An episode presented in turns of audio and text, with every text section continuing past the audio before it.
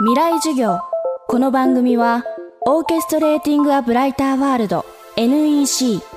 暮らしをもっと楽しく快適に川口義賢がお送りします。未来授業。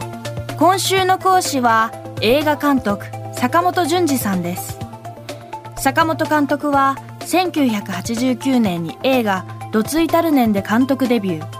以来ジャンルを問わず刺激的なテーマと脚本で作品を撮り続けてきました。前作「エルネスト」はキューバ革命を軸にした国際色豊かな作品でしたが最新作「反世界」は一転日本の地方が舞台です。海と山に囲まれた町で備長炭の炭を焼く炭焼き職人が主人公。稲垣吾郎さんが演じています。未来授業3時間目。テーマはものづくりの感性。やっぱり映画ってもうそもそも日向にあるものに光当てる必要もなくそれをフィルム映す必要もなく、まあ、映画の、まあ、使命みたいなのがあるとするとやはりその日の当たってない場所事柄人物。例えば備長炭ですね今回。焼き鳥屋とかうなぎ屋さん行くと玄関に例えば紀州備長炭使用店とか看板あるんですよ。でもその備長炭をどういう過程で作られどういう経緯でここにあるのかっていうのはなかなか興味持たない。でそこに突っ込んでいくのは映画だと思うのね。で今回その話はもう備長炭。まあ作る過程を56年前にいろいろあの調べたんですね。で陶芸家のようにアーティストというジャンルには含まれないかもしれないけど僕にとっては立派なアート、うんまあ、職人と言ってもいいですけどアーティストとも言ってもいいなという。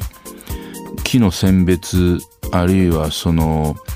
えー、火を焚いてからのその煙の色や匂いとかでどこまで炭化したかを判断しえー、その数時間窯から出すのずれると品質が悪くなったりするというそういうその研ぎ澄ました感性持ってないとできない商売なんですね。でもっと言えばこの AI にとって変わられるいろいろ職業があるとしてもこれは AI にはかにはできないことだし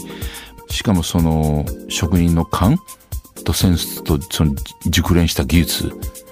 でこれはただそれだけでも多分見た人に驚きと知らぬものを知り得た快感もあるだろうということを確信持ってやりましたね。うん実際にお世話になった炭焼き窯の、まあ、職人さんは、まあ、この映画にあるようにたった一人でやってらしてあの急斜面に入るその原木をチェーンソーで伐採しその重たい木を運び込みで窯の中に入れ火を焚き2週間ずっと様子を見つつ最後は泊まり込んでチャンスを逃がさずやっとそれで商品が出来上がり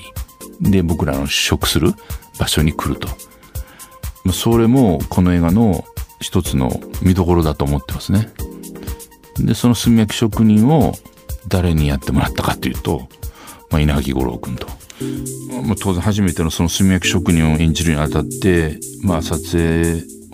始まるずっと前からロケ地に入って木の伐採チェーンソーの扱いを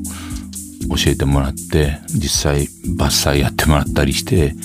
でその中で最終段階そのえっと芯まで炭化した炭を真っ赤に燃え盛るものをまあかき出すんですけど、まあ、近寄れないためににその書き出す棒って5メーターぐらいあるわけ。うん、もう持ってるだけで大変なんですよ。で、こう奥を書き出す時と手前持ってくる時とか、いろいろ視点を変えてとか、そういうのを学んだんですね、事前に。で、最初は当然ぎこちないでしょ。重たいし。ところが、体得する？例えば以前聞いたけど、番組でダンスをすると。で、もう事前にあのリハーサルがなくて、その収録の30分くらい前に、みんなで見てそれでもうできるんですって。でそうやってこう何か技術とか動きとか体得するのは本当早いんですね。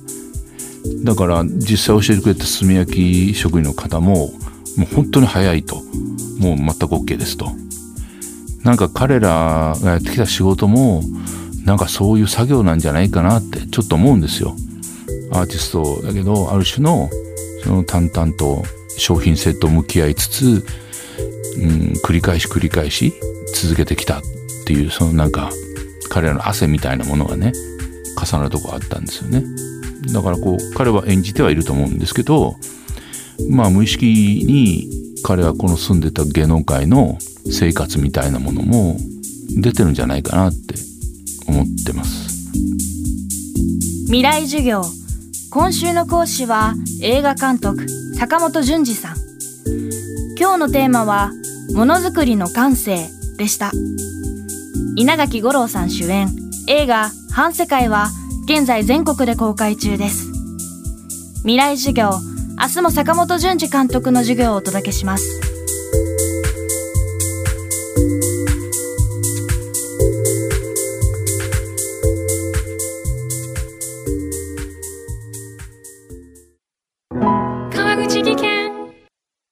階段での転落。大きな怪我につながるので怖いですよね。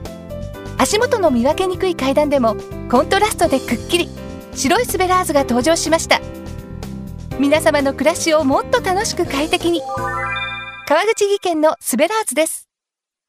未来授業。この番組はオーケストレーティング・ア・ブライター・ワールド NEC 暮らしをもっと楽しく快適に。川口技研がお送りしました。